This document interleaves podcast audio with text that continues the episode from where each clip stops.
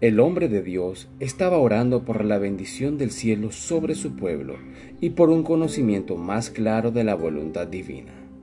La preocupación de su corazón era con respecto a Israel, que no estaba en el sentido más estricto de la palabra, guardando la ley de Dios.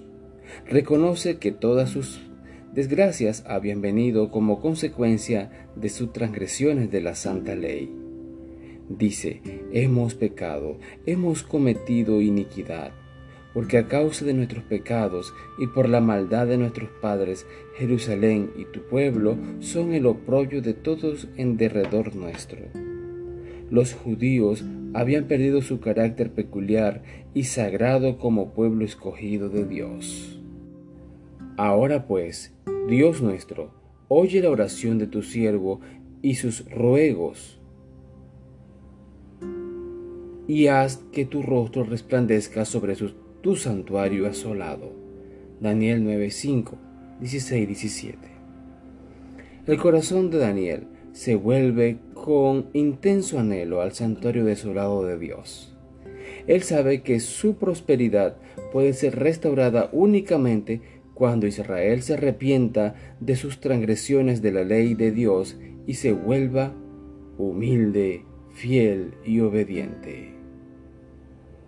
Mientras se eleva la oración de Daniel, el ángel Gabriel viene volando desde las cortes del cielo para decirle que sus peticiones han sido escuchadas y contestadas.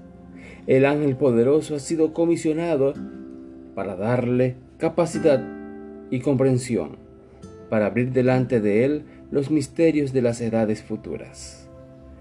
Así, mientras trata fervorosamente de conocer y comprender la verdad, Daniel es puesto en comunión con el mensajero del legado del cielo.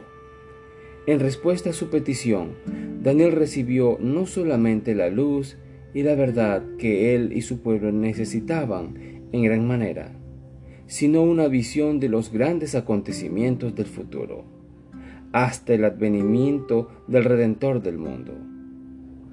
Los que pretenden estar santificados y sin embargo no tienen deseo de investigar las escrituras o de luchar con Dios en oración por una comprensión más clara de la verdad bíblica, no saben lo que es la verdadera santificación.